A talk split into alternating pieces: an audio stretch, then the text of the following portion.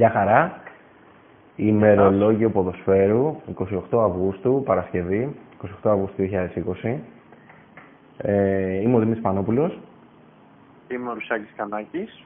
Και πάμε να δούμε, να κάνουμε μια σύνοψη της ειδησιογραφίας ε, των τελευταίων ημερών, να δούμε ποιες είναι οι ειδήσεις ε, που κρατάμε, ε, οι σημαντικές. Ε, Έχουν γίνει πραγματάκια αυτή την εβδομάδα, σιγά σιγά πάμε να μπούμε σε ρυθμούς ε, ποδοσφαιρικούς, κανονικούς. Ε, τρέχει μεταγραφική περίοδος, προκριματικά ευρωπαϊκών διοργανώσεων, ε, ΠΑΟΚ, ε, κλήσεις, ε, κλήσεις στην εθνική ομάδα. Έχουμε πραγματάκια να Έχουμε- συζητήσουμε. Έχουμε και τον τελικό του κυπέλου τώρα. Μμμ. Ε, φυσικά έχουμε τα play-out, ε, τα μπαράζ βασικά για υποβιβασμό ή όχι και άνοδο ή όχι της Ξάνθης και του Απόλλωνα. Και φυσικά και τα, συ- τα πιο σημαντικά, έτσι, τα πιο δυνατά ρεπορτάζ ε, από το εξωτερικό, τις μεγάλες ομάδες. Πούμε ότι μ, ε, σήμερα, ε, 28 Αυγούστου 2007, είχε φύγει από τη ζωή ο Αντώνιο Πουέρτα. Σαν σήμερα λοιπόν. Πάμε σιγά σιγά, πάμε σιγά σιγά να δούμε τι έχει γίνει. Ξεκινάμε ε, με ΠΑΟΚ. Ε, με την πρόκληση του ΠΑΟΚ νομίζω είναι το πιο σημαντικό γεγονός που είδα πρόσφατα. Μμμ, μμμ. Ο Ο ΠΑΟΚ ΠΑΟΚ ο οποίος ε, έπαιζε με την Πεσίκτας, μία από τις μεγάλες ε, ομάδες του τουρκικού ποδοσφαίρου, ε, στην άδεια Τούμπα, σε, στην, σε αυτή τη νέα πραγματικότητα με τα μάτς ε, που γίνονται μια και έξω, χωρίς να υπάρχει ε, γηπεδούχος και φιλοξενούμενος, όπου επικράτησε 3-1. το εκμεταλλεύτηκε πλήρως το συγκεκριμένο εντός εισαγωγικών πλεονέκτημα ο ΠΑΟΚ. Ε, Έχοντας τη δυνατότητα να παίξει αυτό το knockout παιχνίδι στην έδρα του, έστω και σε άδεια τούμπα. Αλήθεια είναι αυτό. Ε, να πούμε ότι ξεχώρισε ο νεαρός Τζόλης με τον, ε, με τον ΠΑΟΚ. Να πούμε, τρι... Είναι ο απόλυτος πρωταγωνιστής. να πούμε για όποιον ε, που αποκλείεται, εντάξει, έχει γίνει πολύ δώρος για το παιχνίδι και μ, εν μέσω ελληνοτουρκικών θεμάτων κτλ. Όλοι ξέρουν, 3-1 κέρδισε ο ΠΑΟΚ, έχασε και πέναλτι ε, ο Ακπόμ. Ο Τζιο... Ναι. ε, Μπράβο, για πες, για πες για, τον, ε, για τον παίκτη που διακρίθηκε περισσότερο. Όμως, νομίζω ότι ο απόλυτος πρωταγωνιστής ήταν ο πρωτοεμφανιζόμενος σε ευρωπαϊκές διοργανώσεις και από ό,τι φαίνεται θα μας απασχολήσει αρκετά φέτος ο νεαρός ε, Τζόλης, Μμμ. ε, εξτρέμ ε, του ΠΑΟΚ, από τις Ακαδημίες του ΠΑΟΚ, ο οποίος ε, έβαλε δύο γκολ και έδωσε και μία assist για το τρίτο γκολ στον Πέλκα. Πώς τον είδε, Ε, για πες μου λίγο, ε, πώς σου φάνηκε ο μικρός; Εντάξει, κοίταξε. Το πρώτο πράγμα που κρατάμε, ε, που κρατάω εγώ όσες φορές τον έχω δει στον ΠΑΟΚ, είναι η αποτελεσματικότητα που τον ε, διακατέχει είτε στην ε, εκτέλεση είτε στη δημιουργία. Είναι ένα παιδί το οποίο είναι γρήγορο, με φόντα να κάνει μεγάλη καριέρα. Και στη θέση του εξτρέμ όλοι γνωρίζουμε ότι στο ελληνικό ποδόσφαιρο ε, έχουμε προβλήματα γενικώ.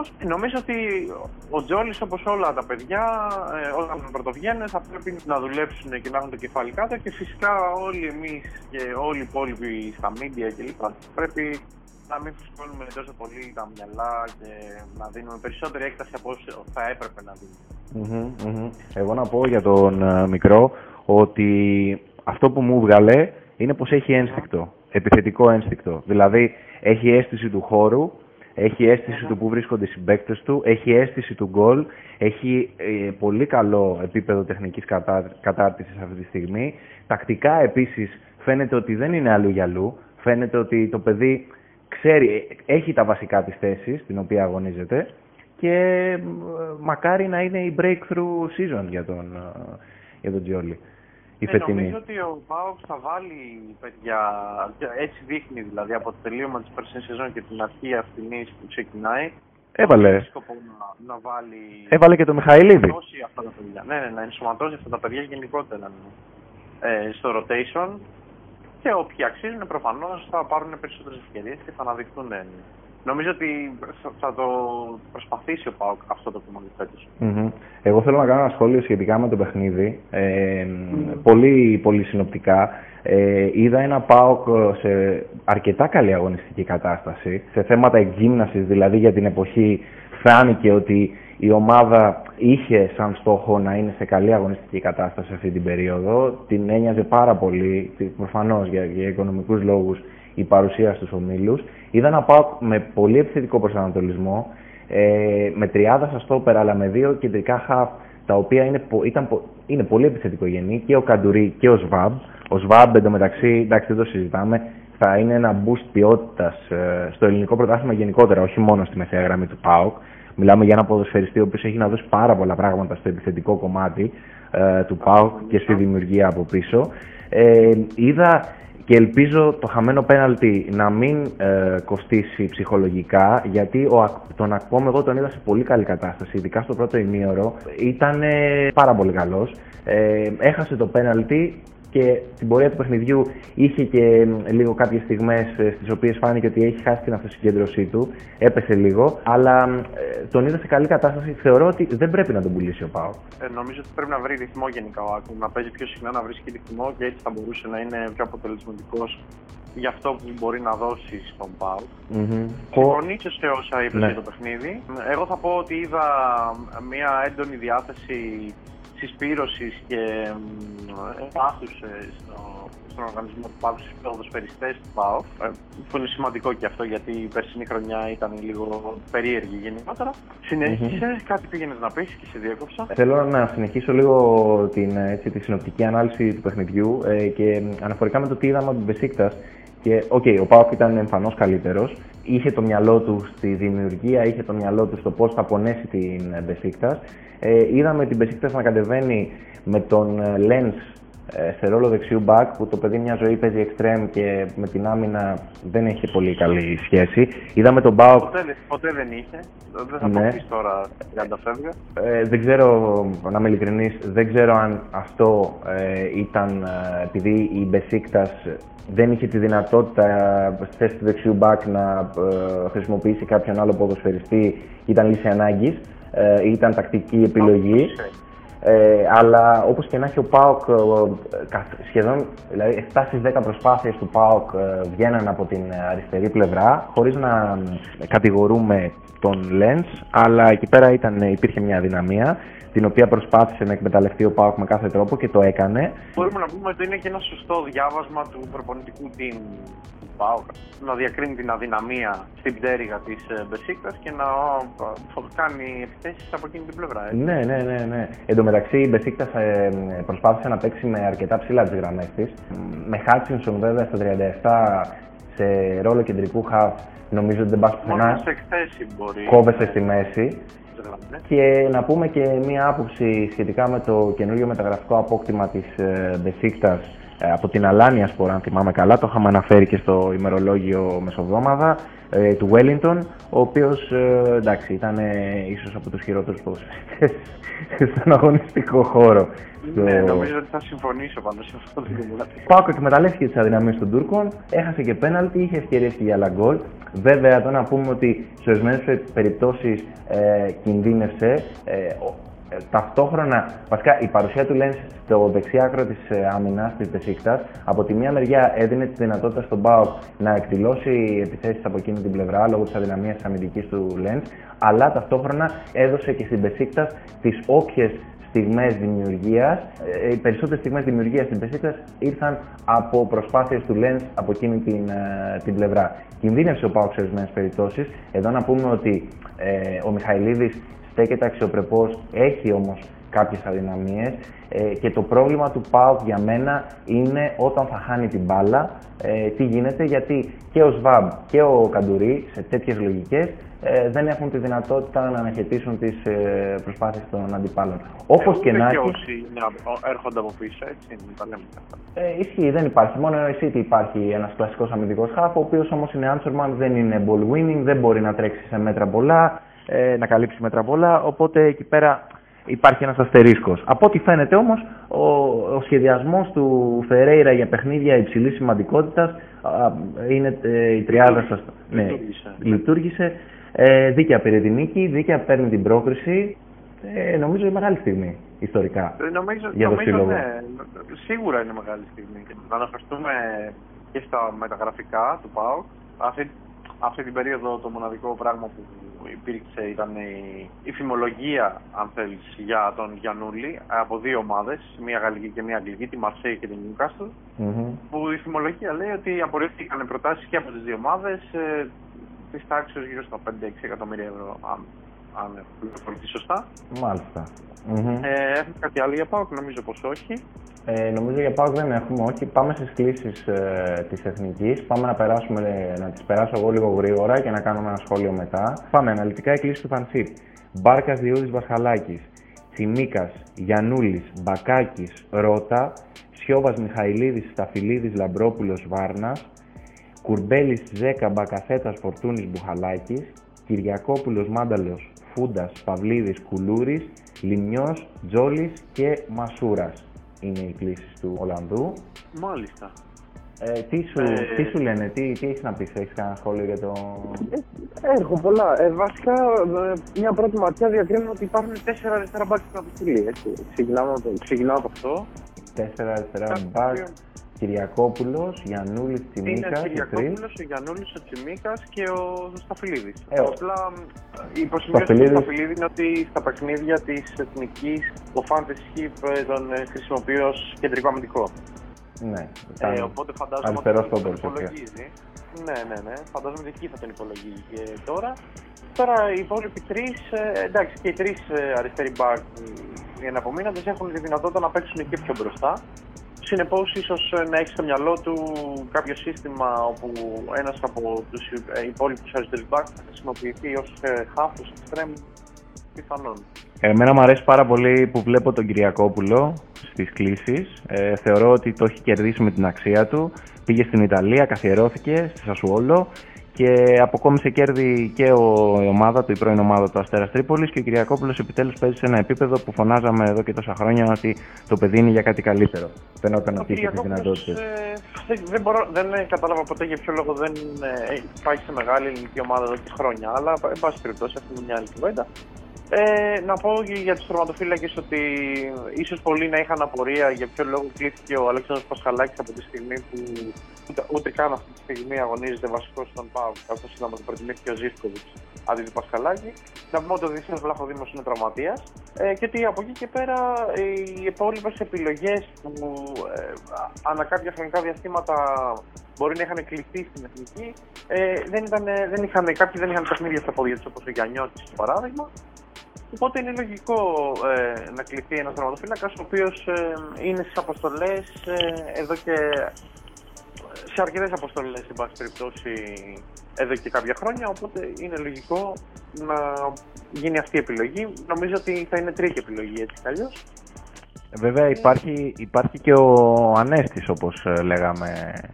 Ήταν και πρωτοαθλητής με την Γκέτεμποργκ, να πούμε αλλά πιθανότατα να θεωρούν ότι δεν είναι στο επίπεδο που απαιτείται συγγνώμη, για να στελεχώνει την εθνική ομάδα πλέον και στα 31 του.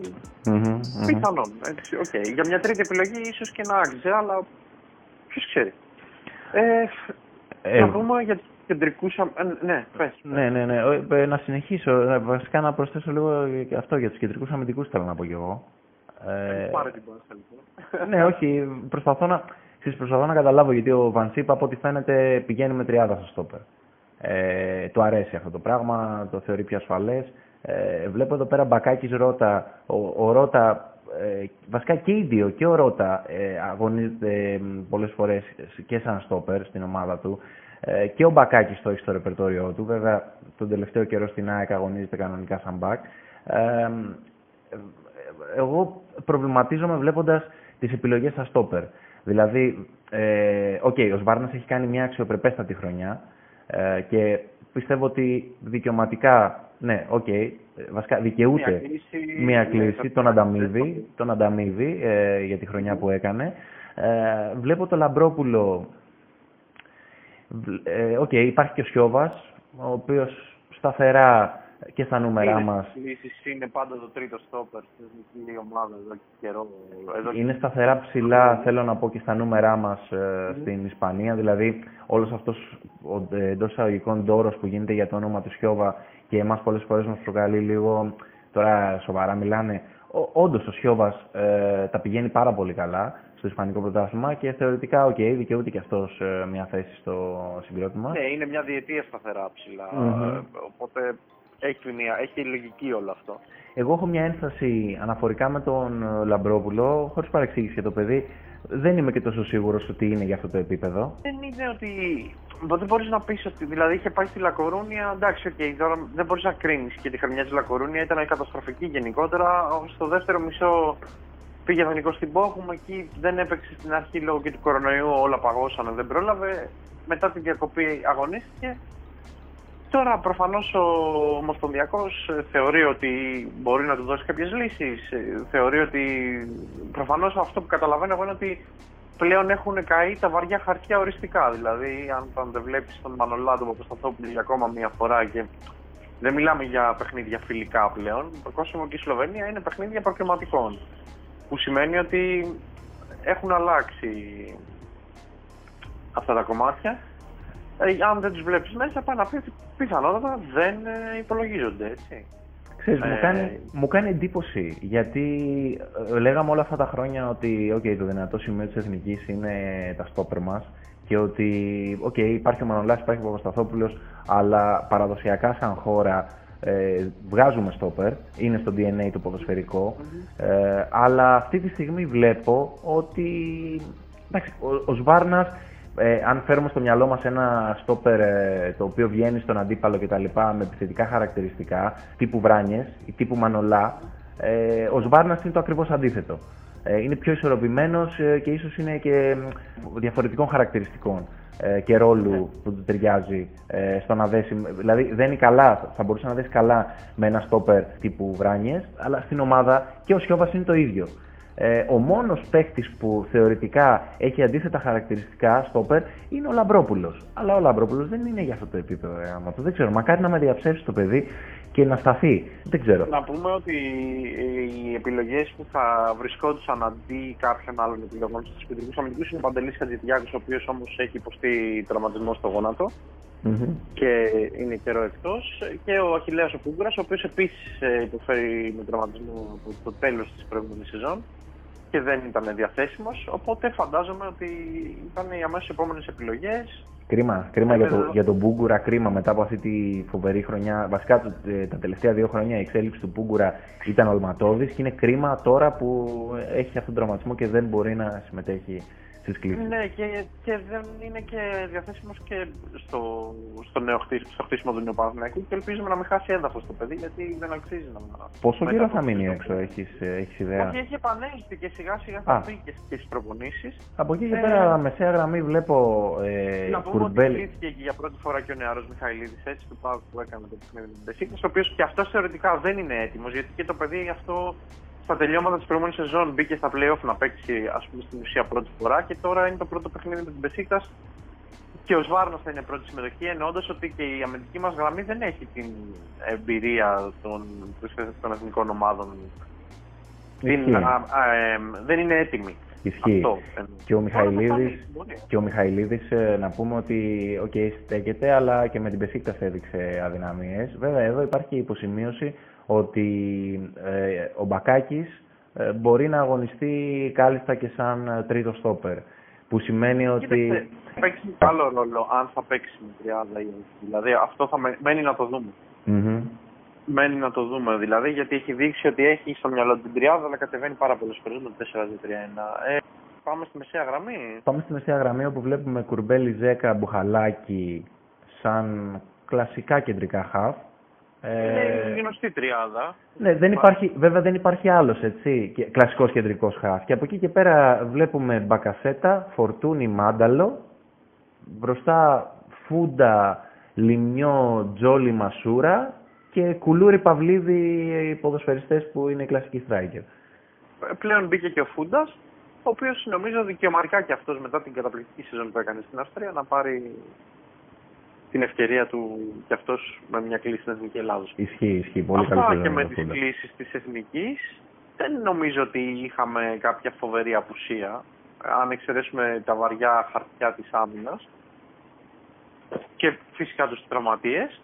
Με το Μανολά ρε, με το Μανολά ρε, OK, okay, το Παπασταθόπουλο το καταλαβαίνω, είχε κάνει και εκείνες τις δηλώσεις και τα λοιπά ε, με τον Αναστασιάδη. Με το Μανολά τι γίνεται; Πακέτο είχαν γίνει αυτά, βρε Δημήτρη. Πακέτο Ε, τους τότε, και, ε, ναι, ήταν ναι, πακέτο. σιγόντα, και καλά σιγόνταρε ο Μανολάς στον Παπασταθόπουλο. Ε, ήταν πα- πακέτο. Ε, μην ξεχνάς ότι ο Μανολάς ήταν υπαρχηγός.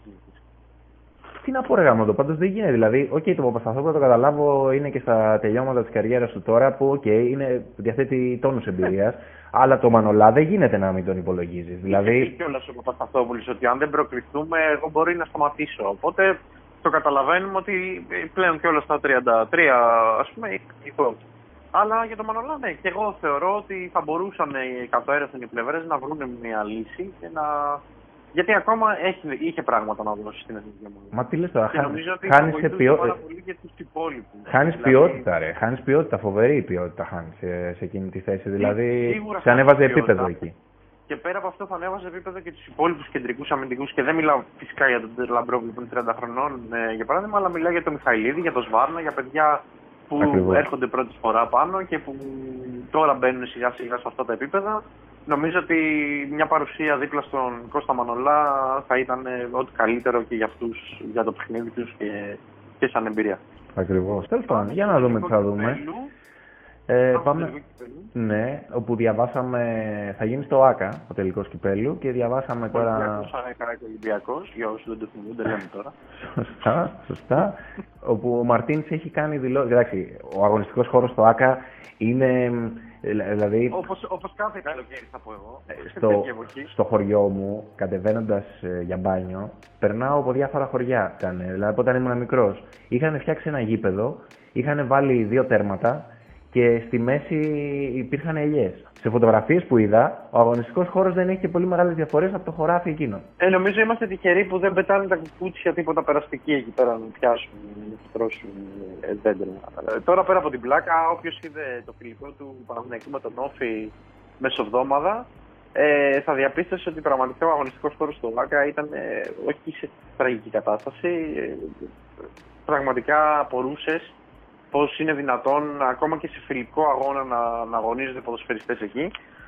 Δεν μπορώ να καταλάβω πώς γίνεται οι ομάδες να δίνουν τόσα λεφτά, πώς γίνεται το κράτος να παίρνει τόσα λεφτά για αυτά τα γήπεδα, για τις νοικιάσει και ο αγωνιστικός χώρος κάθε και από εκεί να βρίσκεται σε χειρότερη αγωνιστική κατάσταση από ένας αγωνιστικός χώρος τοπικού ε, τοπικής ομάδας Μμμ. ε, που αγωνίζεται σε εθνικά πρωταθλήματα. Δηλαδή αυτό είναι απορία άξιων κάθε χρόνο. Ναι, και πώς γίνεται, Λοιπόν. και πώς γίνεται πέραν αυτού, πώς γίνεται να το, δηλαδή, να το επιλέγουν το γήπεδο αυτό, δηλαδή δεν τσεκάρανε μια εβδομάδα πριν, δέκα μέρες πριν τον αγωνιστικό Αυτό χώρο; Είναι απορία άξιο γενικά γιατί γίνεται μόνιμα. Υποτι... Πρόσεχε, υποτιμάει το προϊόν σου αυτό το πράγμα. Δηλαδή, όπως και να έχει, ο τελικός του κυπέλου τώρα έτσι όπως τον έχουν μεταθέσει ε, για τέλος Αυγούστου με τα ρόστερ τα περσινά που θα δούμε και τα ρόστερ ποιους Καλά, παίκτες αυτό, κι- α- αυτό κι αν ήταν αστείο, έτσι δηλαδή. είναι φοβερό αυτό που έχει γίνει. Αλλά πόσο μάλλον τώρα όλη αυτή η φαρσοκομωδία να διεξαχθεί και σε ένα γήπεδο που ο αγωνιστικό χώρο είναι τη πλάκα. Δηλαδή, ρε παιδιά, εντάξει, μην τον κάνετε τον τελικό καθόλου. ας πούμε. Ε, εδώ θα πω το εξή αστείο ε, και τραγικό. το- Δηλαδή, έχουμε αυτόν τον αγωνιστικό χώρο. Ε, αποφασίζουμε να το κάνουμε με τα περσινά ρόστερα που ξέρω εγώ μπορεί να έχει φύγει το μισό ρόστερ μιας ομάδας. Και φωνάζουμε το μεγαλύτερο όνομα διαιτητή, ας πούμε, που αυτή τη στιγμή σφυράει, το Φέλιξ Μπριχ. Ε, και έχουμε αρχιδιαιτητή έναν από τα μεγαλύτερα ονόματα που έχουν περάσει σε σφυρίχτρες, τον Μάρκ Κλάτεμπεργκ, ας πούμε. Ε, δηλαδή, κοιτάζουμε να φέρουμε τον καλύτερο ξένο διαιτητή, ας πούμε, και δεν κοιτάζουμε το πού θα τον φέρουμε να σφυρίξει. Α, ακατανόητα πράγματα. Εδώ πέρα ρε, εσύ, δεν τους νοιάζει σε τι αγωνιστικό χώρο θα παίξουν τα περιουσιακά τους στοιχεία. Ναι, τέλος πάντων. Δηλαδή, ένα τραυματι... πάντων. πόσο δύσκολο να γίνει ένας τραυματισμός σε αυτόν τον αγωνιστικό χώρο; Ε, το, μόνο, το μόνο εύκολο είναι να γίνει τραυματισμός. Το μόνο εύκολο. Τέλος πάντων, Ελλάδα. Συνεχίζουμε δυνατά. Λοιπόν, πάμε να δούμε λίγο και τις ομάδες του τελικού σε τι φάση βρίσκονται αυτή τη στιγμή. Πάμε πρώτα λόγω του ότι είναι πρωταθλητής στον Ολυμπιακό.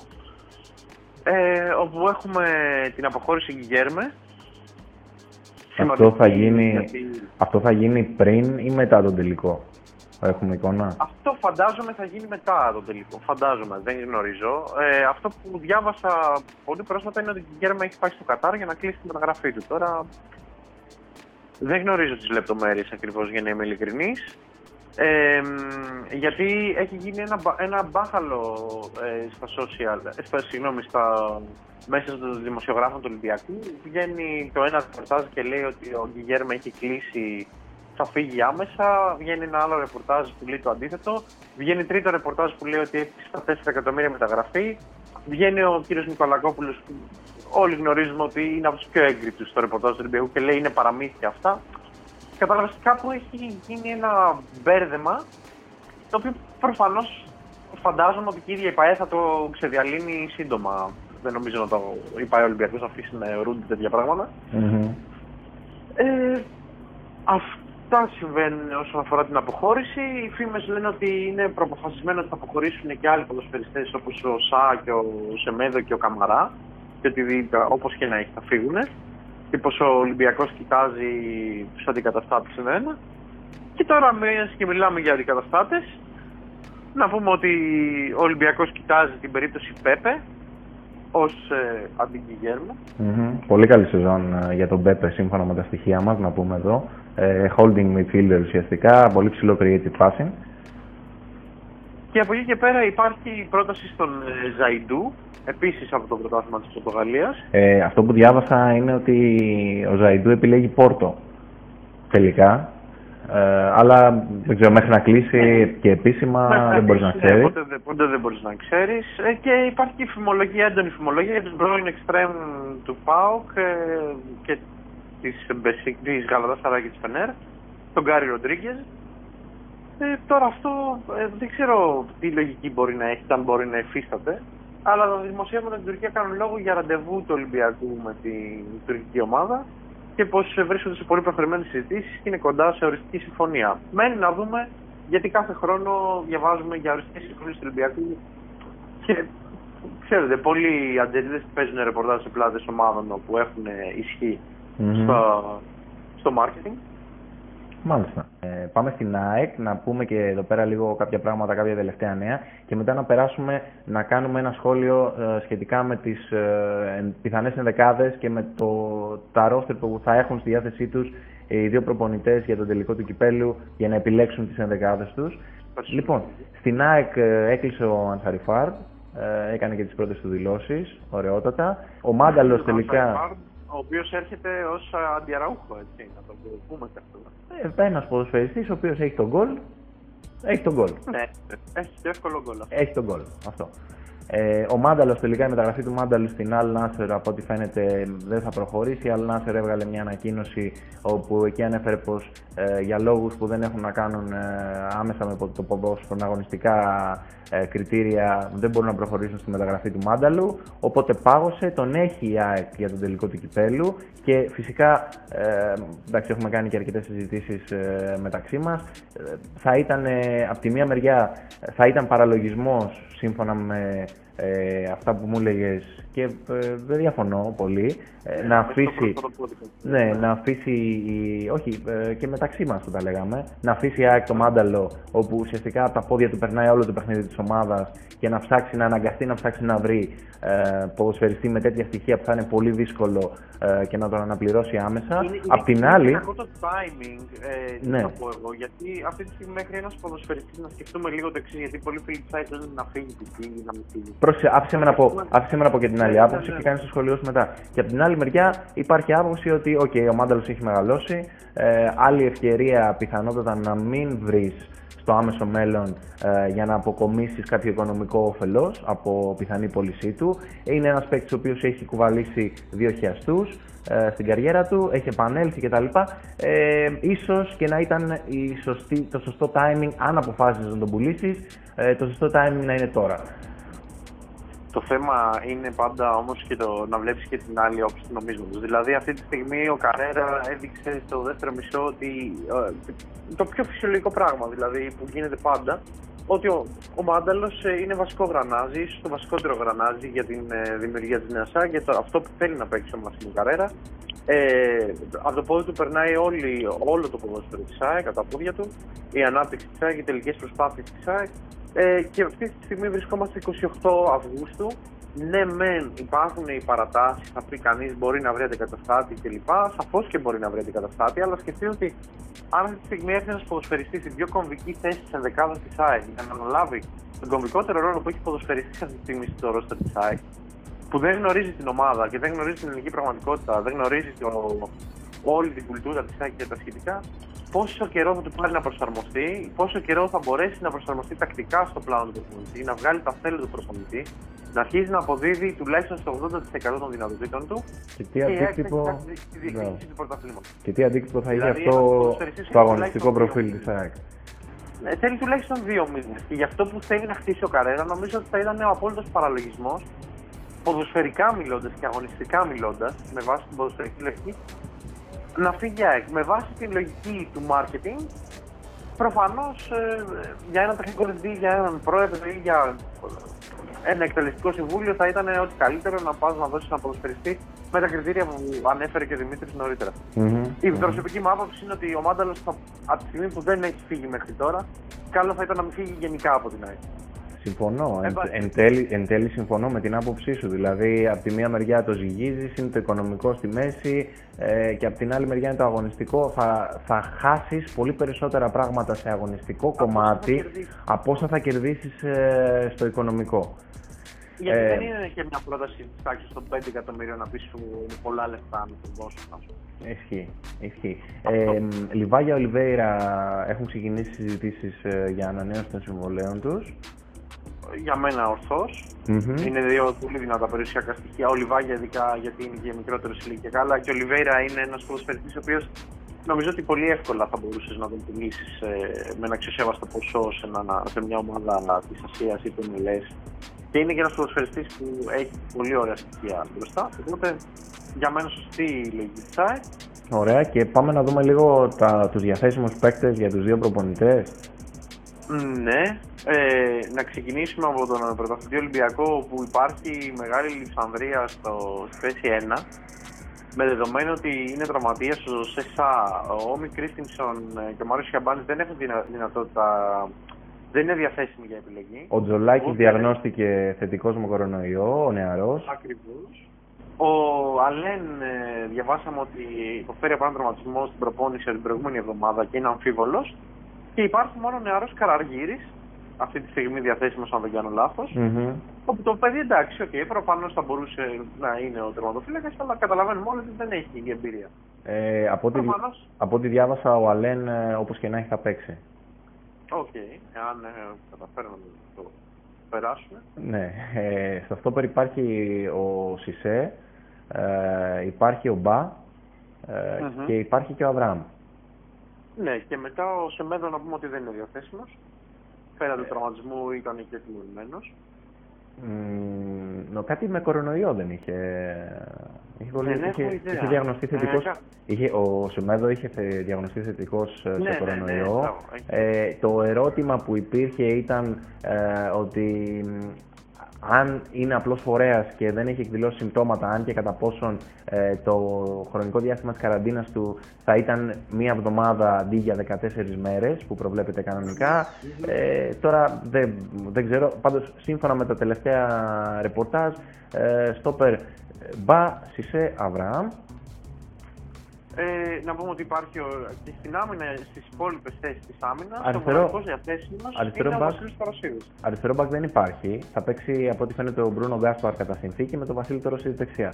Τώρα στη μεσαία γραμμή βλέπουμε Γιγέρμε, Καμαρά, Μπουχαλάκη. Μένει να, δου, μένει να δούμε τι υφίσταται και με τον Γιγέρμε, έτσι, γιατί δεν είναι ξεκάθαρο το πει. Κοίτα, θα μου φανεί λίγο παράλογο ε, τώρα να μην παίξει το τελικό. Να Ολυμπιακό πριν τον τελικό. Ναι, δεν γίνεται. Δεν γίνεται. Θα έχει θέμα. Ε, και θα δούμε και τα προβλήματα της ΑΕΚ στη μεσαία γραμμή. Έχει πολύ ενδιαφέρον να κάνουμε τη σύνδεση αυτή. Είπαμε, ναι, Γιγέρμε Καμαρά, Μπουχαλάκη, υπάρχει και ο Καφού που είναι διαθέσιμος και τους κεντρικούς μέσους. Ε, μπορεί, να, μπορεί να αγωνιστεί ο Καφού. Νομίζω ήταν δανεικός ναι, ναι. Ήταν δηλωμένος όχι, όχι, όχι, μπορεί να αγωνιστεί. Δεν είναι δανεικός, είναι κανονικά με συμβόλαιο, είναι δηλωμένος, έχει αγωνιστεί. Κανονικά δικαίωμα συμβόλαιο. Οκ. Λοιπόν, ε... Φορτούνης, Βαλμπουενά, Μασούρας, Ραντζέλοβιτς. Ο Σουντανί είναι έτοιμος; Κανείς δεν ξέρει. Εντάξει. Λοβέρα. Λοβέρα. Ελαραμπή, Χασάν. Και το Χασάν δεν γνωρίζει αν είχε δικαίωμα συμμετοχή γιατί ναι, μεν ήταν δανεικός, έλεγε ο δανεισμός έχει αγοραστεί. Αυτό το κομμάτι δεν ξέρω αν υφίσταται διαθεσιμότητα του Χασάν ή όχι. Μάλιστα. Και ο Ολυμπιακός είναι μετρη, μετρημένα κουκιά είναι στον Ολυμπιακό. Ναι, είναι κοντό το ρόστρο και είναι λογικό γιατί αυτή η απόφαση περιόρισε πολύ τις ομάδες νομίζω. Όπως και στην ΑΕΚ. Για πάμε, πάμε στην ΑΕΚ. Στην ΑΕΚ, όπου, όπου έφυγε ο Βασίλης Μπάρκα και αυτή τη στιγμή ο συντρόφο με τον Αθανασιάδη είναι οι δύο στον Άσο. Mm-hmm. Ε, Σας το περί... Υπάρχει οικονόμου. Είναι ο οικονόμου, ο Σβάρνας, ο Συγκρίνσκι και ο νεαρός Λάτσι που έχει κανονικά δικαίωμα συμμετοχής. Ε, στα μπακ ε, υπάρχει ο Έλντερ Λόπεζ, ε, ο Μιχάλης Ομπακάκης, ο Παολίνιο και οι νεαροί Σταμούλης και Μικάη. Στα, ε, χαφ, στα χαφ έχει μεγάλο πρόβλημα ενό τελικού ε, η ΑΕΚ με Σιμώες Κρίστησιτς μόνο. Σιμώες Κρίστησιτς, ο Σαμπανάτζοβιτς δεν είναι διαθέσιμος; Ε, ο Σαμπανάτζοβιτς ε, θα είναι διαθέσιμος, ναι, αλλά για βασική ενδεκάδα δεν νομίζω ότι μπορεί να προοριστεί. Ο Γαλανόπουλος νομίζω δεν είναι έτοιμος. Ο Γαλανόπουλος είναι ανέτοιμος. Σιμάνσκι είναι τραυματίας. Ε, αυτά. Πρέπει να κοιτάξει για ένα κεντρικό χάφ ακόμα, νομίζω, η ΑΕΚ γενικότερα. Παρένθεση. Ε, νομίζω πως θα χρειαστεί, θα χρειαστεί σίγουρα. Τώρα ο Μάνταλο είναι διαθέσιμος να πούμε. Αν και εφόσον θέλει να επιλέξει την τριάδα ο Μάσιμο Καρέρα όπως έκλεισε τη σεζόν. Mm-hmm. Και από εκεί και πέρα, μεσο, μεσο, ε, επιθετικά να πούμε ότι υπάρχει ο Χρήστος Αλμπάνης, ε, ο Ντανιέλε Βέρντε, ο, ο Μάρκο Λιβάγια, Νέλσον Ολιβέηρα ε, και ο νεαρός Χριστόπουλος οι νεαροί Μπότος και Σαρδέλης που έχουν κανονικά δικαίωμα συμμετοχή. Μετρημένα κουκιά, εγώ βλέπω μία υπεροπλία εντός εισαγωγικών ε, του Ολυμπιακού στη μεσαία γραμμή, όπου εκεί έχει τη δυνατότητα να παρατάξει τους βασικούς του ε, και έχει αρκετή ποιότητα εκεί ο Ολυμπιακός. Κοίταξε, η τριάδα που έχει διαθέσιμη αυτή τη στιγμή η ΑΕΚ, με εξαίρεση ότι θα έπαιζε ο Σιμάνς γιατί του Κρίστη είναι μια τριάδα βασικών χαφ. Το πρόβλημα είναι ότι δεν έχει εναλλακτική στη διάρκεια του μάτς. Εάν και εφόσον δηλαδή κατέβει με την τριάδα, η τριάδα της είναι η τριάδα βασικών.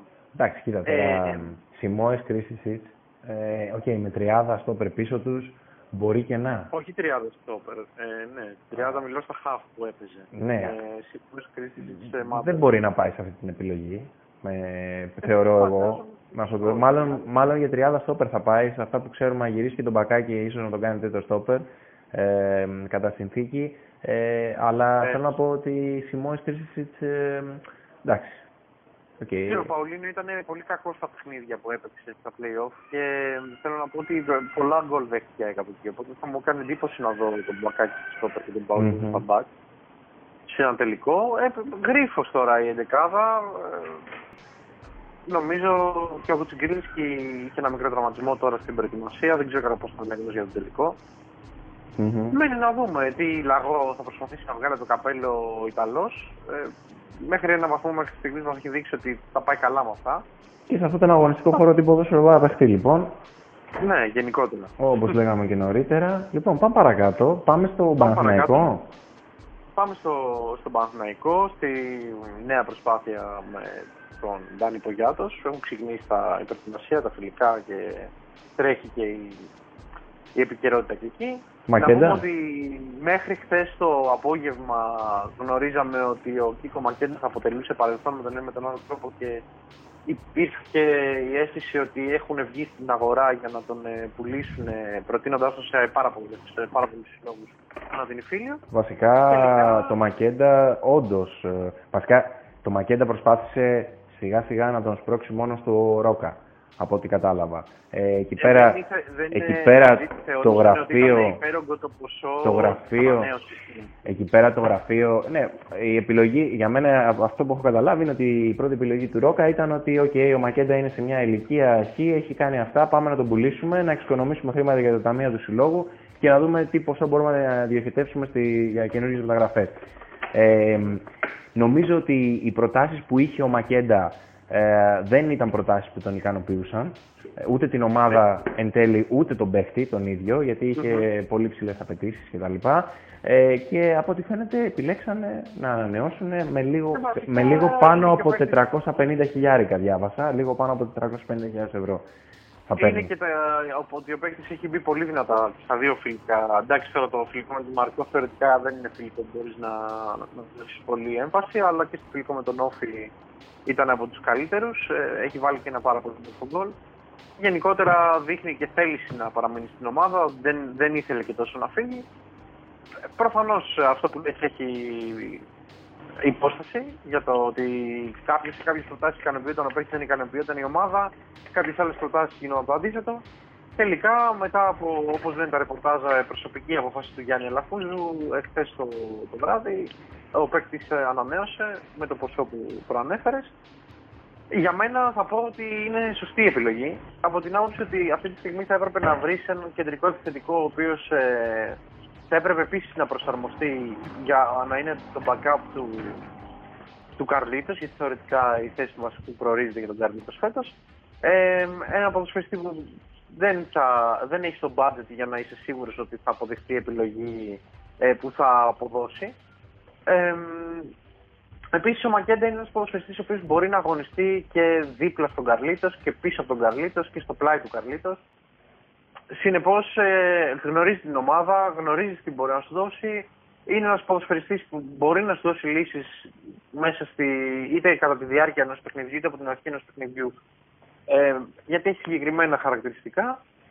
Για μένα, από τη στιγμή που έχει κάνει στον Παναθηναϊκό σε δύο χρόνια όσα γκολ δεν έχει κάνει σε όλη την καριέρα, ε, νομίζω ότι και αυτός έχει βρει κάτι εδώ πέρα που τον έχει κάνει και αποδίδει πολύ πιθανόν ε, και αυτός αν έφευγε να μην ε, απέδιδε το ίδιο καλά κάπου. Οπότε νομίζω ότι η ανανέωση και η διεκδίκηση της βασικής θέσης από τον Καρλίτος, που το πιθανότερο είναι ότι θα είναι ο δεύτερος επιθετικός, ίσως είναι μια safe επιλογή για τον Παναθηναϊκό της επόμενης μέρας. Mm-hmm. Αυτή είναι η δική μου γνώμη, τουλάχιστον στα δικά μου τα μάτια. Αναφορικά με τον Μακέντα, είναι σε μια ηλικία 29 χρονών, έχει κάνει δύο πολύ καλές σεζόν. Ε, αν ερχόταν μια πρόταση, το θέμα δεν είναι πρόταση ε, που να ικανοποιεί. Δεν είναι πρόταση να ικανοποιήσει, δηλαδή 300 και 350 χιλιάρικα που δίνανε στην ομάδα. Γιατί 7 εκατοστάρικα. 7 εκατοστάρικα, 7 εκατοστάρικα είχε έρθει πρόταση, λέει, τελευταία πρόταση, την οποία δεν τη συζήτησε καν ο Όχι, όμως ναι, όμως δεν ικανοποιούσε τον παίκτη. Δεν τη, συζήτησε, δεν τη συζήτησε καν ο Ρόκα να την αποδεχτεί καν. Δεν ξέρω αν μπήκαν καν σε συζητήσεις με τον παίκτη δηλαδή. Δεν ξέρω πότε έγινε αυτή η τελευταία πρόταση που λες και αν είχε αποφασιστεί για την... Τώρα σήμερα το διάβασα. Ναι, γιατί και εγώ αυτό σου λέω. Διάβασα σήμερα στα ρεπορτάζ ότι οι τελευταίες προτάσεις ακυρωθήκαν όλες γιατί είχε ήδη προαποφασιστεί να ανανεώσει ο Κίκου και γι' αυτό το λόγο ακυρωνόντουσαν οι προτάσεις. Ε, ναι, από, τη στιγμή, από, τη στιγμή που δεν, από τη στιγμή που δεν έχεις σκάσει πρόταση που, που να ικανοποιεί την ομάδα, ε, καλώς κάνανε και τον κρατήσανε γιατί που να, που να ψάχνεις. Τώρα ε, για παίχτη ο οποίο εντάξει, ο Μακέντα έχει προσαρμοστεί, έχει μπει στο κλίμα της ομάδας, του αρέσει εδώ πέρα, περνάει καλά, βάζει γκολ, τελείωσε. Και φέτος θα είναι και σε μια ομάδα η οποία θα δημιουργεί. Απλά εγώ με τον αστερίσκο ότι αν έρχονταν μια πρόταση καλή, ε, πιστεύω ότι θα ήταν ιδανική στιγμή, ιδανικό timing ε, για να ε, περάσεις σε, μια νέα εποχή. Το τι έχει αποδώσει μέχρι τώρα, θα πω σίγουρα θα συμφωνήσω σε αυτό που λες. Από την άλλη, είναι και το, μέσα σε όλα αυτά που προανέφερα, θα συμπληρώσω ότι είναι ένας και ένας ποδοσφαιριστής ο οποίος. Ε, ε, να σου δώσω να καταλάβεις ότι έχει κολλήσει πάρα πολύ με τους συμπαίκτες επιθετικά, ότι με τον Καρλίτος που θα έχουν τον ανταγωνισμό με τη θέση είναι σχεδόν κολλητάρια.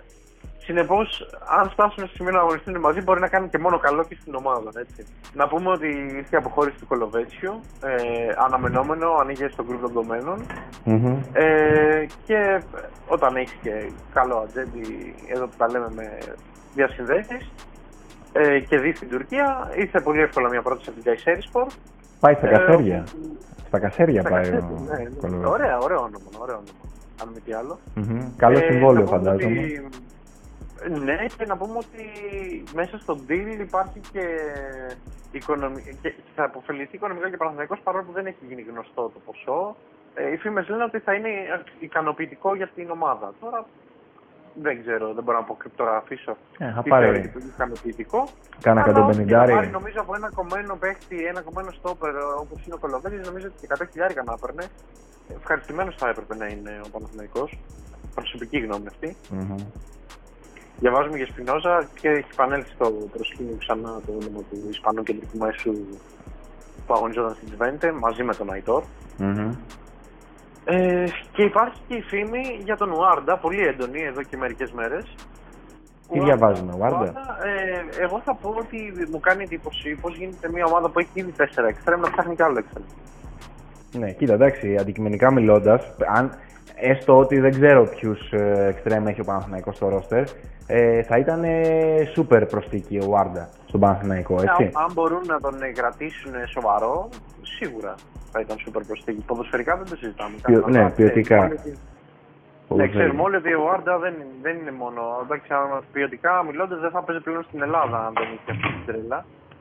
Ε, νομίζω σίγουρα ποδοσφαιρικά θα ήταν σούπερ επιλογή. Και εκεί μένει να δούμε αν μπορεί να τον, ε, να τον χαλιναγωγήσουν στον Παναθηναϊκό. Το πρώτο και πιο βασικό. Και το δεύτερο, εμένα μου κάνει εντύπωση σε μια ομάδα που έχει στάρει ήδη δύο εξτρέμ, τον Αϊτόρ και τον Σαβιέ. Υπάρχει ο Χατζηγεβάνης, τον οποίο να πω εδώ ότι αυτή τη στιγμή στα δύο πρώτα φιλικά χρησιμοποιείται στην δεξιά πτέρυγα, όπου είναι ό,τι χειρότερο μπορείς να κάνεις στο Χατζηγεβάνη αυτό το πράγμα. Κλείνει η παρένθεση. Ε, ε, σημαντική, σημαντική παρένθεση. Ας ελπίσουμε, είναι σημαντική παρένθεση. Ας ελπίσουμε να, να είναι απλά δοκιμές ε, και πειραματισμοί του Πογιάτος ε, στα φιλικά, και να μην αναγκαστούμε να δούμε το Χατζηγιοβάνι να αγωνίζεται ως δεξί εξτρέμ κατά τη διάρκεια της χρονιάς. Αυτό. Βασικά δεν θα αναγκαστούμε να τον δούμε γιατί το παιδί θα, θα φτάσουμε να πούμε ότι δεν κάνει τελικά και θα φαντακωθεί και θα φύγει τίποτα με 100 χιλιάρικα σε καμιά ομάδα και μετά θα λέμε όχι τι κάναμε βλακεία κάναμε. Ό,τι, ό,τι έχει συμβεί σε πάρα πολλές περιπτώσεις ποδοσφαιριστών. Θέλω να, να, να ανοίξω το κεφάλαιο αυτή τη στιγμή το συγκεκριμένο. Ε, εντάξει, εντάξει. Το που κάνουμε. Ε, και να πούμε ότι υπάρχει και ο, υπάρχει ο Σαβιέ Αϊτόρ που είναι αυτή που είπαμε, υπάρχει ο Χατζηγιοβάνης και υπάρχει και ο Εμμανουηλίδης, ο οποίος, OK, okay, προφανώς δεν είναι σίγουρο ότι θα μείνει λογικά ή όχι. Θα φανεί στη, στην πορεία και να συζητάμε και για πέμπτο εξτρέμ στον Παναθηναϊκό. Εμένα μου κάνει εντύπωση προσωπικά. Ε, θα δείξεις. Δεν ξέρω. Θα δείξεις, θα φανεί η πορεία. Λοιπόν, πάμε στον Άρη, ο οποίος ε, μετά την προσθήκη του Κρίστιαν Λόπες που αναφέραμε και μεσοβδόμαδα του επιθετικού, έκλεισε και τον, ε, ένα Σκοπιανό, τη Βαρντάρ. 20χρονο, ναι, με ποτένσια. Ο Αντέμ. Ο Αντέμ, μπράβο.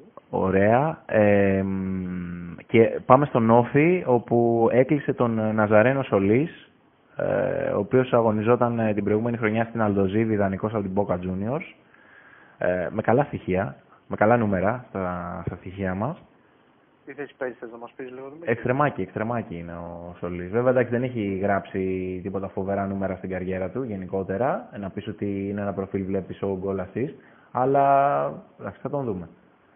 Έχουν αποδείξει στον Όφη ότι έχουν μάτι. Ναι, και πάνε σε, σε επιλογές ε, σωστές, που τουλάχιστον στο δικό τους επίπεδο κάνουν διαφορά. Πάμε μετά σε ε, δύο ε, παίκτες που τους ξέραμε από το ελληνικό πρωτάθλημα, τον Κατράνη, ο οποίος έκλεισε στη Χατάι Σπορ. Ε, ναι, ο τον... Κατράνης που ήταν δανεικός και πέρυσι και πρόπερσι στον Ατρόμητο, ανήκει στη Σεντετιέν, είναι ο φώτης στη τουρκική ομάδα Χατάι Σπορ, ε, τον έκλεισε για φετος Και ο Ρομπέρτο από τη West Ham πήγε στην Βαγιαδολή. Με τη Μάρτα τι γίνεται, Νομίζω έχουν χωρίσει. Α, έχουν χωρίσει. Δεν χάσει... είχα διαβάσει. Εγώ τον είχε φύγει λίγο μετά τον Ολυμπιακό. Τόσο πολύ, έχω χάσει τόσα πολλά επεισόδια. Τι γίνεται, βέβαια; Ε, Δημήτρη, δεν δε, δε, δε, δεν ενημερώνεσαι για τα γκόσι. Γι' αυτό έπεσε. Επειδή χώρισε με το Μαρτάκι. Ίσως, ίσως, αλλά νομίζω είχε βρει άξια την καταστράτου, αν θυμάμαι καλά. Και πολύ γρήγορα κιόλα. Ε... Οπότε, οπότε δεν νομίζω οι λόγοι να ήταν ε, εξογωνιστικοί. Δεν ξέρω, εγώ πιστεύω ότι έχασε το μότζο του. Κάτι του δίνει παραπάνω η Μάρτα, δεν εξηγείται. Ήταν, το, ήταν νομίζω το, το power range της καρδιάς του η Μάρτα. το, το, boost που... Το boost που χρειαζόταν για να κάνει όσο έκανε στον Ολυμπιακό. Μάρτα, Μάρτα, Μάρτα λείπει. Έχασε το υπερατού του, έχασε το υπερατού του. Μάρτα λείπει. Σίγουρα, σίγουρα λείπει η Μάρτα. Ε, λοιπόν, και πριν περάσουμε στα διεθνή, να αναφερθούμε λίγο και στο Απόλλων Ξάνθη. Ναι, να πούμε καταρχήν πριν αναφερθούμε στο. Το, μια και είπε στο Απόλλων Ξάνθη, να πούμε ότι η Ξάνθη μετά από πάρα πολλά, πάρα πολλά χρόνια άλλαξε χέρια διοικητικά. Έφυγε από τα χέρια του Χρήστο Πανόπουλου και πήγε στα χέρια του Ελληνοαυστραλού ε, Ε, Bill Papas. Πες το αυτό το όνομα, αυτό το όνομα δεν, δεν μπορώ να με εξητάρει αυτό το όνομα. Πες το πάλι.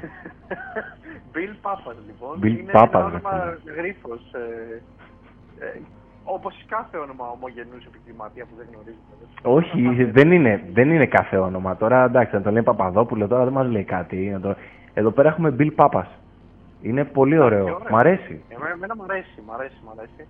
Είναι ιστορικό όνομα το Πάπα γενικότερα. Μ' αρέσει αυτό. λοιπόν, ε, η Ξάνθη έχει καινούριο ιδιοκτήτη από ό,τι φαίνεται.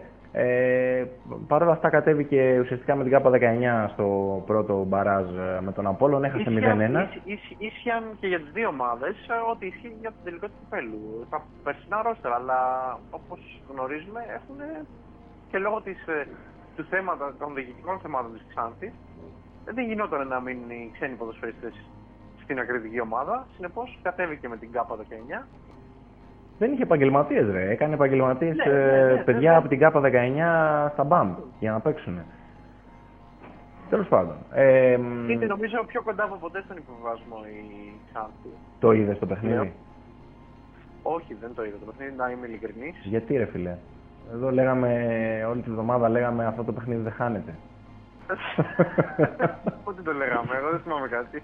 δεν βλέπεις τα podcast, δεν βλέπεις τα βίντεο που ανεβάζουμε. Αυτό, αυτό είναι, αυτό είναι. Αυτό είναι, αυτό είναι το πρόβλημα. Αν τα βλέπεις, θα έχεις συντονιστεί. Όχι, έχεις δίκιο σε αυτό. Και σε τι, σε τι προσδοκάμε, λοιπόν, βλέπετε εσείς που μας ακούτε και βλέπετε το βίντεο αυτή τη στιγμή, βλέπετε ότι ο έτερος εδώ που κάνουμε αυτή την ιστορία δεν μπαίνει καν στη διαδικασία. Κάντε like, όσο περισσότερα like, κάντε like άμα σας αρέσει αυτό που ακούτε. Κάντε like, like και subscribe άμα σας αρέσει αυτό που ακούτε. Ε, ε, γιατί άμα περιμένουμε... Για να αρχίσω να ακούω και εγώ παραπάνω. Γιατί, γιατί άμα περιμένουμε από το ρουσάκι τώρα, εδώ πέρα δεν υπάρχει σωτηρία. Λοιπόν... Έτσι, έτσι είναι αυτά. Μόνο η φωνή μου ακούγεται. Τα μάτια μου είναι... Λοιπόν... Ε... πάμε, πάμε Chelsea. Πάμε στα διεθνή, πάμε. Πάμε Chelsea ή πάμε City πρώτα για το Messi; Ε, όπου θες, εγώ δεν έχω πρόβλημα. Σωμάκι έχουν και τα δύο θέματα. Λοιπόν, πάμε, το Μέση, πάμε για το Μέση που θέλω. Που είναι έτσι πιο... Λοιπόν, ο Μέση ο οποίος ε, καταρχήν έχει ρίξει χιλόπιτα στο Μπαρτομέο, ε, δεν θέλει καν να συναντηθεί. Μετά είχαμε το φαξάκι, πάρα πολύ ωραία. Δηλαδή, μιλάμε ότι έχει τρολάρει απίστευτα εκεί στην Παρσελώνα και καλά τους έκανε. Ε, όσο, όσο δεν έχουν τρολάρει αυτή τα τελευταία χρόνια, θα έλεγα εγώ. Ακριβώς και καλά τους κάνει. Ε, από ό,τι φαίνεται έχει συμφωνήσει σε όλα στο, στο προσωπικό κομμάτι με τη City όπου ουσιαστικά το project προβλέπει τρία χρόνια στη City και μετά άλλα τρία χρόνια στην Αμερική. Κάπως έτσι, κάτι τέτοιο διαβάσαμε. Ε, ναι. Πολλά χρόνια που φαίνονται, αλλά OK. Okay. Πολλά χρόνια, πολλά λεφτά, ρε φίλε, από εμπορική εκμετάλλευση. Δηλαδή... Καλά, εννοείται αυτό, δεν συζητάμε καν. Είναι, θα είναι φοβερό deal και με τον τρόπο που σκέφτονται να το αξιοποιήσουν. Ε, και ταυτόχρονα στην Μπαρσελόνα Πάμε και στην Μπαρσελόνα έτσι λίγο με το θέμα Μέσι. Έχουν πάρει τον Κούμαν. Ε, γραφ, γράφεται για Ντεπάι ότι υπάρχει ενδιαφέρον. Ο Σουάρες, ο οποίος ε, βγήκε τώρα πρόσφατα και είπε θα μιλήσω όταν πρέπει να μιλήσω και μην ακούτε αυτά που γράφονται κτλ. Τα, τα έχει πάρει βέβαια, είναι παραμένος κι αυτός γιατί δεν έχει ασχοληθεί κανένας μαζί του για να ανανεώσει κτλ.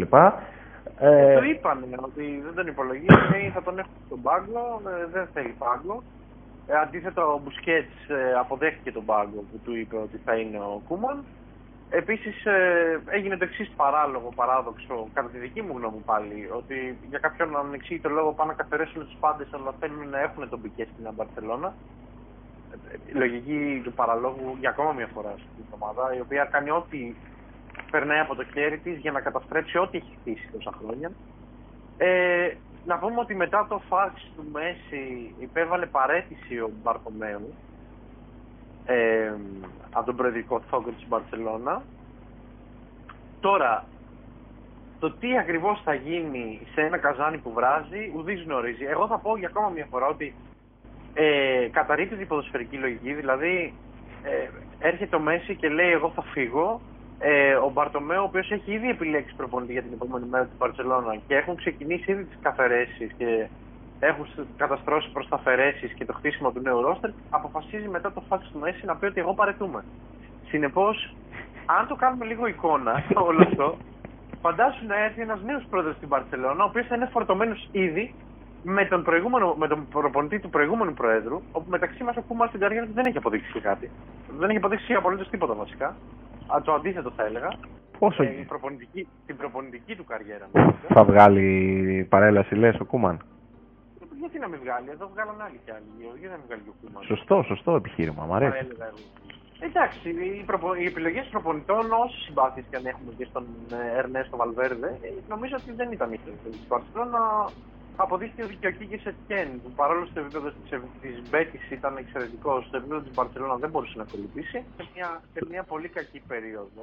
Λασπά, ε, κοίτα, ο, ο Σετιέν έχει σίγουρα το πλάσο ότι παίζω αυτό το στυλ ποδοσφαίρου που θέλει να, θέλει να παίζει και η Μπαρσελόνα, αλλά νομίζω δεν είχε το ειδικό βάρος για να διαχειριστεί τις προσωπικότητες. Εγώ νομίζω δεν έχει να κάνει ούτε με αυτό. Νομίζω ότι πήγε σε μια Μπαρσελόνα η οποία ήδη, ήταν, ήδη βρισκόταν πριν προεκρήξεως. Ε, απλά ήταν θέμα χρόνου πότε θα σκάσει η βόμβα και νομίζω ότι απλά το Σεφιέν τον πήρε η μπάλα χωρίς να φταίει. Mm-hmm. Αυτή είναι η δική μου γνώμη. Δηλαδή, όταν ήδη μια κατάσταση και οι παίκτες είναι στα μαχαίρια με τη διοίκηση, δηλαδή αυτό που συμβαίνει τώρα δεν είναι σωστό, σωστό και αυτό. σε μια μέρα και έγινε και αυτό. Αυτό διαφαίνεται από το Σεπτέμβρη ότι έρχεται. Για όποιον δηλαδή βλέπει την ε, αγωνιστική κατάσταση της Μπαρσελόνα, βλέπει τις επιλογές του Μπαρτομέου και των ε, υπολείπων ε, με τον Τάτα Μαρτίνο και με ε, καταλαβαίνουν όλοι ότι όλο αυτό κάποια στιγμή θα σκάσει. Και προφανώς όλοι κατηγορούν το Μέση ότι κάνει κουμάντο, δεν θέλει να Εγώ θα πω ότι ποιος έχει βοηθήσει το Μέση την τελευταία τετραετία στην Παρσελώνα. Τίποτα. Τίποτα ρε, ποιο κουμάντο κάνει ο Μέση μου ρε τώρα. Αυτό δηλαδή για μένα δεν έχει καμία λογική αυτό που γίνεται. Χωρίς να θέλω να πάρω το, το, το μέρος του Μέση ή τίποτα. Δεν έχει καμία λογική γιατί μιλάμε για έναν ποδοσφαιριστή που δεν τον έχουν πλαισιώσει με αξιόλογους ποδοσφαιριστές δίπλα του ε, στο μεγαλύτερο μέρος. Δηλαδή, οι μεταγραφές στην Μπαρσελόνα δεν έχουν καμία λογική που γίνονται τα τελευταία χρόνια, όπως και οι επιλογές προπονητών. Είναι όλες κατώτερες του αναστήματος, όχι μόνο της Μπαρσελόνα, και ομάδων μικρότερων της Μπαρσελόνα να τους πήγαινε. Πολλούς από αυτούς τους πολίτες, όχι όλους. Και ερχόμαστε τώρα να λέμε ότι φταίει ο Μέσης θέλει να κάνει κουμάντο. Ε, παιδιά, συγγνώμη, τέσσερα χρόνια υπομονή κάνει. Ε, το τοπίο της Μπαρσελόνα, το προεδρικό, έχει δείξει ότι δεν μπορεί να ανταποκριθεί. Και το ότι δεν αλλάζει, ε, εκεί υπάρχει πρόβλημα. Συνεπώς, θα, θα έπρεπε να γίνουν αλλαγές που ξεκινάνε από τα διοικητικά στελέχη και πάνε προς τα κάτω, για να μην φτάσει η Μπαρσελόνα εδώ που έφτασε. Αλλά τώρα που έχει φτάσει εδώ, δύσκολα αλλάζουν τα πράγματα και δεν μπορούν να γίνουν και αυτά τα παράλογα. Δηλαδή, να παραιτηθεί πρόεδρος ο οποίος έχει επιλέξει την επόμενη μέρα την Μπαρσελόνα, ένας καινούριος πρόεδρος ο οποίος θα φορτωθεί την προηγούμενη μέρα της Μπαρσελόνα. Και όλο το project που ήταν στα σπάργανα ήδη. Λοιπόν, πλατιάσαμε λίγο και με την Μπαρσελόνα. Πάμε στη, στη Τσέλσι. Τσέλσι όπου έξι παίκτες βρέθηκαν θετικοί και ταυτόχρονα υπογράψανε τον Διάγκο Σίλβα. Για ένα συν ένα. Ναι, για ένα συν ένα. Ε, στο 35. Να πούμε ότι ζήτησε περιβραχιόνιο με την υπογραφή του μαζί. Γιατί θεωρεί ότι είναι ικανός να ηγηθεί. Εγώ δεν θα πω ότι δεν είναι ικανός να ηγηθεί, αλλά είναι λίγο θράσος. Έτσι, δεν ξέρω αν συμφωνείς μαζί μου. Ο πρόσεξε τώρα, εντάξει, αν ε, το θράσο του έδωσε το δικαίωμα η Τσέλσι, ρε φίλε. Δηλαδή τώρα, εντάξει, έχεις Ρούντιγκερ, έχεις Κρίστενσεν, πώς τον λένε τον. Κρίστενσεν. Ε, δηλαδή, για ποιο λόγο να πω, πάρε ένα κανονικό στόπερ, ρε παιδί μου. Ε, ναι, ή τουλάχιστον πάρε ένα νεότερο. Πάρε ένα κανονικό στόπερ. Δηλαδή, εγώ ε, έχοντας δει τον Τιάγκο Σίλβα τα τελευταία χρόνια, θεωρώ νούμερο ένα ότι, OK, okay, σίγουρα έχει εμπειρία, έχει παραστάσεις, έχει ποιότητα, πολύ καλός με την μπάλα στα πόδια ε, και γι' αυτό που θέλει να παίξει ο Λάμπαρντ. Αλλά από την άλλη μεριά ε, φαίνεται ότι έχει χάσει πόντους ε, πολλούς ε, σε κομμάτια αθλητικότητας ε, και ναι, αθλητικότητας γενικότερα και δεν είμαι σίγουρος κατά πόσο θα μπορέσει να ανταποκριθεί ε, στο επίπεδο της αθλητικότητας που έχει η Premier League. Δηλαδή μου φαίνεται λίγο παράτερη επιλογή. Έπαιζε στη Γαλλία που ναι μεν είναι πολύ ψηλό πρωτάθλημα σε θέμα αθλητικότητας αλλά στα υπόλοιπα είναι κατά πολύ κατώτερη η Premier League. Ε, κοίτα, εντάξει, okay, υπάρχει, είναι υψηλό επίπεδο αθλητικότητας, αλλά είναι τελείως διαφορετικό το στυλ ε, που θα αντιμετωπίσει και η striker που θα αντιμετωπίσει στην, ε, στην Αγγλία. Ε... Μετα, μεταξύ μας να πούμε όμως ότι είναι συνολικό το πρόβλημα των στόπερ ε, και παγκόσμιο, ειδικά για τέτοιο επίπεδο. Αλλά από την άλλη και οι επιλογές που υπάρχουν, ε, δεν θα πω για τον Διαγκο Σίλβα, θα πω πίσω από τον Διαγκο Σίλβα ήδη στην Τζέλση, νομίζω ότι είναι και κατώτερες των περιστάσεων. Ε, ξεκάθαρα. Γι' αυτό ξεκίνησα και εγώ λέγοντας ότι έχεις αυτούς τους δύο εκεί πέρα και πας και παίρνει τον Διαγκο Σίλβα. Πάρε ένα κανονικό στόπερ. Δεν έχεις κανονικό στόπερ. Συμπληρώματα είναι και ο Ρούντιγκερ δεν είναι ότι μπορεί να ηγηθεί ας πούμε της ε, αμυντικής σου γραμμής. Θεωρητικά αυτοί οι παίκτες ήταν όλοι για το rotation και όχι για βασική. Ή στις τριάδες που είπε ο Κόντε δεν βρίσκαμε κάτι καλύτερο. Παίρναμε αυτούς τους παίκτες που ξέραμε τι ε, να πούμε ότι έχει αποκτήσει ωστόσο και κάποιοι ποδοσφαιριστές ε, είναι δυνατά ονόματα αυτή τη στιγμή, όπως ο, ο Βέρνερ, ο Τίμο Βέρνερ ο Γερμανός, ο Μπεν Τσίλουελ, ο Μακίν Ζίγεχ. Ε, είναι πολύ κοντά στον Κάι Χάβερ της Leverkusen. Μα αυτό τι θα γίνει, εδώ και, εδώ και ένα μισή μήνα μας έχουν ζαλίσει με το Χάβερ. Ε, είναι δύσκολες οι μεταγραφές αυτές ε, πάντα και εγώ νομίζω, θα ρισκάρω να πω ότι Όπως σε κάθε μεταγραφή Γερμανού ποδοσφαιριστή εκτός Γερμανίας, ε, ειδικά όταν μιλάμε για τέτοιο ποδοσφαιριστής που αναμένεται να, να κάνει μια τεράστια καριέρα και βρίσκεται στη συγκεκριμένη ηλικία και πρόκειται να είναι ένα από τα επόμενα αστέρια του γερμανικού ποδοσφαίρου, ίσως, ίσως, και αυτό είναι προσωπική πρόβλεψη, να προσπαθεί να βάλει το χεράκι της και μπάγκερ από πίσω. Mm-hmm.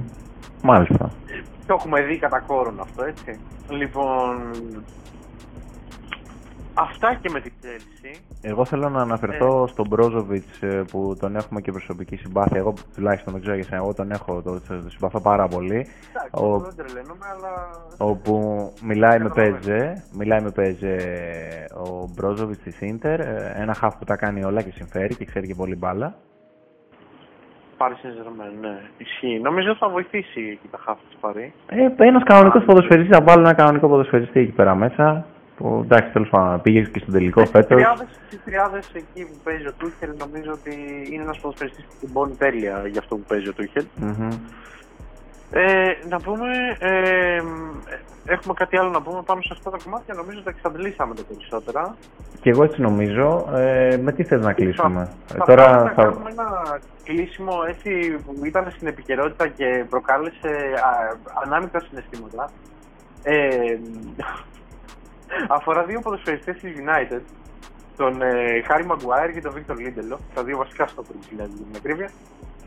Ε, όπου όπως είδαμε όλοι, μάθαμε, διαβάσαμε και απολαύσαμε τα σκηνικά πύρου κάλους του Χάρι Μαγκουάιρ στην Μύκονο, που ε, τον πέρασε σε sprint μέχρι και αστυνομικός της Ελλάς. Ε, θα πω από την άλλη ότι ο Βίκτορ, ο Βίκτορας, ο Λίντελο, ο παρτενέρ του στην ε, Σουηδία, σύμφωνα με το Έλλης Σομπρέρο, να δώσουμε και τα credit στο Έλλη Σομπρέρο γιατί από εκεί είναι η πηγή μας, ότι κατά τη διάρκεια των διακοπών του καταδίωξε έναν τύπο που άρπαξε τσάντα ηλικιωμένη, τον πρόλαβε και τον παρέδωσε μάλιστα στην αστυνομία. Εν τω μεταξύ, ε, εδώ λέει ο, ο άνθρωπος που έχει γράψει στο Σομπρέρο ότι ο Κλέφτης λέει μονολογούσε γαμό την κατεμιά μου, δεν μπορούσε να μου τύχει Μαγκουάιρ. Αυτό είναι προφανώς στην μορφή της σελίδα. Και θα πω ότι ε, έχει ένα απίστευτο σχόλιο από κάτω ένας ε, θαυμαστής του Σομπρέρο που γράφει ότι ε, αυτή παίζει να είναι η μοναδική σωστή επέμβαση του Λίντελοφ για φέτος. αυτός ο φίλος, αλλά θα πω ότι για το επίπεδο της United δεν έχει και πολύ άδικο. Ναι. Λοιπόν, αυτά είναι τα παράδοξα και τα παράλογα ε, και τα όμορφα που συμβαίνουν, ε, εισαγωγικά όμως, στο ποδοσφαίρο μα χαρίσανε ακόμα δύο καλές στιγμές αυτοί οι δύο τύποι. Έτσι. Κοίτα να σου πω κάτι. Ο Φέργκισον με πολύ χειρότερα υλικά. Τώρα για θα πλατιάσουμε, αλλά δεν πειράζει. Θυμάσαι Steve Bruce, ας πούμε, ε, στόπερ. Ε, ο Maguire είναι στα κυβικά του Steve Bruce και θεωρώ ότι ίσως να, και ποιοτικά να είναι και μισό ένα κλικ λίγο καλύτερος. Δηλαδή, ο Ferguson έχει ε, κάνει ομάδες με υλικά πολύ χειρότερα. Θα... Έχει πάει με υλικά πολύ χειρότερα, θες να πεις. Ναι, ναι, δηλαδή. Έχει ναι, ναι. Τώρα ο Σόλσκερ ε, πάει να μπει λίγο στα παπούτσια. Προσπαθεί. Προσπαθεί πολύ. Προσπαθεί. Κοίταξε, εγώ θα πω ότι η United έχει φάνηκε φέτος στο μεταγραφικό παζάρι και στην αποτυχία μεταγραφής Σάντσο ότι έχει μικρύνει πολύ τον brand της και ο τρόπος που τη βλέπουν οι ποδοσφαιριστές τη στιγμή και αυτό το κατόρθωσε με όλες τις επιλογές της, γιατί είναι εξίσου ένα παράδειγμα Barcelona United. Και ας μην έκανε όσα έκανε η Μπαρσελόνα, αλλά καταλαβαίνεις και εμένα. Mm-hmm. Με αποτυχημένες διοικήσεις και αποτυχημένες επιλογές προπονητών και ποδοσφαιριστών. Ε, να θυμίσω ότι επί Ferguson United στηριζόταν σε βρετανικούς κορμούς ε, της Premier League. Έχουν κάνει. Και αυτό το άλλαξε και προσπάθησε. Έχουν κάνει πολλά λάθη εκεί. Ναι. Ε, το ξεκινήσαν από πέρυσι με τους όλους και να το αλλάζουν με κάποιες αποκτήσει ποδοσφαιριστών Βρετανών τύπου James Maguire κλπ. Ε, θέλω να το συνεχίσω και φέτος, αλλά φέτος νομίζω ότι έχουν βρει προς το παρόν πόρτα σε περιπτώσεις ε, μεγάλες που θέλανε. Και επειδή δεν θέλουν να πάνε σε αποκτήσει πάλι ξένο ποδοσφαιριστών που γνωρίζεις σε άλλα πρωτοκλήματα, κάπου έχουν μπλοκάρει γενικότερα. Ε, πιστεύω θα τον βρουν τον δρόμο του United όμω, γιατί είναι από τις μεγαλύτερες ομάδες της Αγγλίας. Εγώ πιστεύω ότι θα αργήσει. Εγώ, εγώ κρίνοντας ε, από τον τρόπο με τον οποίο έχουν κινηθεί όλα αυτά τα χρόνια και με τον τρόπο που κινούνται ακόμα και σήμερα, ε, θα αργήσει πάρα πολύ η United να επανέλθει στο κάδρο των μεγάλων ομάδων. Μακάρι να διαψευστώ γιατί εγώ μεγάλωσα με Juventus Lippi και United Ferguson. Οπότε τη United, ε, τέλος πάντων, πριν από 15-20 χρόνια την είχα στην καρδιά μου. Ξέρω τώρα, πολλοί θα με κράξετε, αλλά δεν έχει να λέει. Ε, μακάρι να επανέλθει, δεν το βλέπω όμως. Και νομίζω ότι το πρόβλημα εκεί πέρα είναι στον προγραμματισμό καθαρά. Δηλαδή, δεν της λείπει της United, ε, κακά τα ψέματα, ο Σάντσο. Δεν της λείπει παίχτη Σάντσο. Δεν χρειάζεται τέτοιους παίχτες. Δηλαδή, αν ήταν να πάει να πάρει το Σάντσο η United, θα έπρεπε να πάει να τον πάρει πριν πάει στην Dortmund. Εκεί θα ήταν επιτυχία. Μετά να πληρώσει υπεραξία για ποιο λόγο. Υπάρχουν άλλες περιπτώσεις νομίζω ότι είναι άλλα τα κριτήρια με τα οποία κινούνται στη United και σε τέτοιες ομάδες μεγάλες οι οποίες νοσούν όλα αυτά τα χρόνια. Είναι, κάνουν άλλη κουμάντο και δεν υποστηρίζει, δεν υπηρετείται η ποδοσφαιρική λογική, η λογική στον προγραμματισμό που γίνεται. Είναι άλλα τα κριτήρια. Είναι μέχρι να βρουν όλοι έναν κλόπ λοιπόν. Θα πω εγώ. Ναι, και να πούμε εδώ και για τον κλόπ ε, που αναφέρεις ότι θυμάσαι ε, επί Ρότζερς που είχε ξεκινήσει τότε ε, όλη αυτή η συζήτηση με την Επιτροπή Μεταγραφών στη Λίβερπουλ. Και ε, υπήρχε έτσι μια κριτική ε, και στο ότι ναι, αλλά τι παίχτες φέρανε και τα λοιπά το πρώτο, το πρώτο εξάμεινο πριν έρθει ο, ο Κλόπ. Ε, Που βλέπεις όμως ότι από τη στιγμή που ήρθε ο Κλόπ στην ομάδα και έπειτα, σε αγαστή συνεργασία με την ε, Επιτροπή Μεταγραφών, ε, όπου έχει καταφέρει ο άνθρωπος και έχει εξορθολογήσει τον τρόπο με τον οποίο κινείται στο μεταγραφικό παζάρι Λίβερπουλ. Με κριτικές βέβαια και σε αυτό το κομμάτι, αλλά κανείς τώρα δεν μπορεί να πει κάτι για έναν ε, άνθρωπο ο οποίος έχει παίξει αυτό το ποδόσφαιρο, έχει σηκώσει ό,τι, έχει, ό,τι υπάρχει να σηκώσει ε, τον τελευταίο 1,5 χρόνο και αναμφίβολα δηλαδή κρίνεται και εκ του αποτελέσματος να το κρίνεις, δεν μπορείς να το πεις τίποτα. Και εκεί η διαφορά με τη United ότι τουλάχιστον στη Λίβερπουλ δεν ήταν μόνο θέμα κλοπ. Υπήρχε μια πρόθεση, έστω με λάθος ε, τρόπο, με λάθος υλοποίησή της, υπήρχε παρόλα αυτά μια πρόθεση να εξορθολογιστεί αυτό το κομμάτι. Ε, στη United δεν βλέπω να υπάρχει κάτι αντίστοιχο. Θα συμφωνήσω, θα συμφωνήσω και μακάρι να βγούμε ψεύτες, αλλά... Λοιπόν, ε, πες μου λίγο, τι βλέπεις για τον ε, τελικό, βλέπεις κάτι σκοράκι ή κάποια πρόβλεψη για αυτούς που παίζουν στοίχημα και μας τους ακούνε; Το, το θέμα όλο έγινε στο πώς θα κατέβουν οι δύο ομάδες και τι προσέγγιση θα έχουν στον αγωνιστικό χώρο. Εγώ θα ρισκάρω να πω ότι ε, θα έχουμε όσο, όσο κόντρα και να ακουστεί, εγώ πιστεύω ότι το μάτι θα πάει στο over. Ε, mm-hmm. Πιστεύω ότι θα μπουν, δύο με τρία, θα μπουν πάνω από δύο γκολ στο, στο παιχνίδι συνολικά.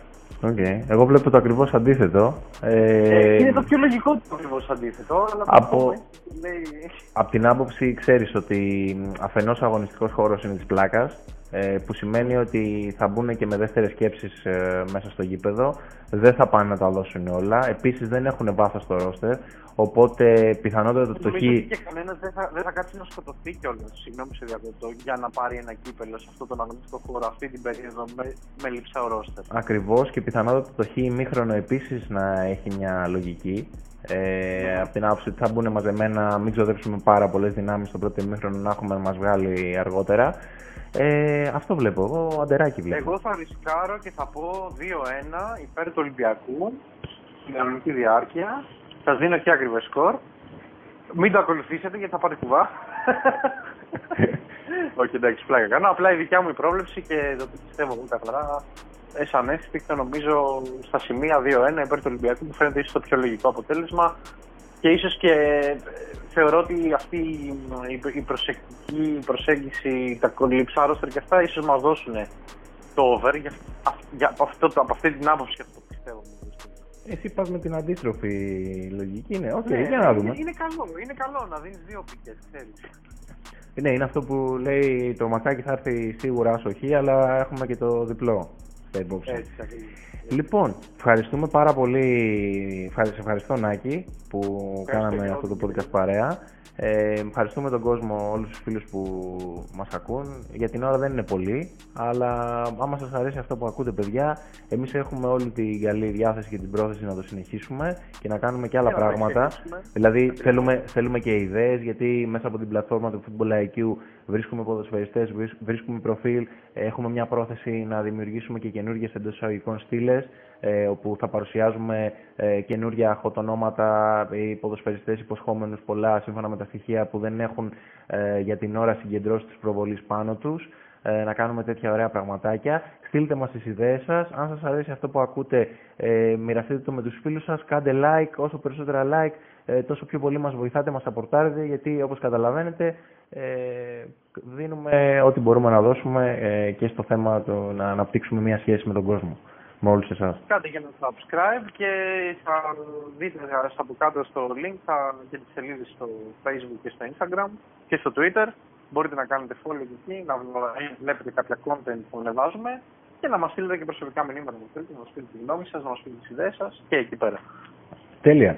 Αυτά. Έγινε. Ανανεώνουμε το ραντεβού μας για την Τρίτη. Μισό να δούμε. Τρίτη 1η Σεπτέμβρη.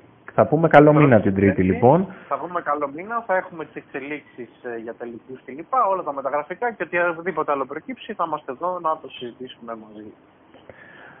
Αντίο, καλό Σαββατοκύριακο. Αντίος, καλά μπάνια τελευταία.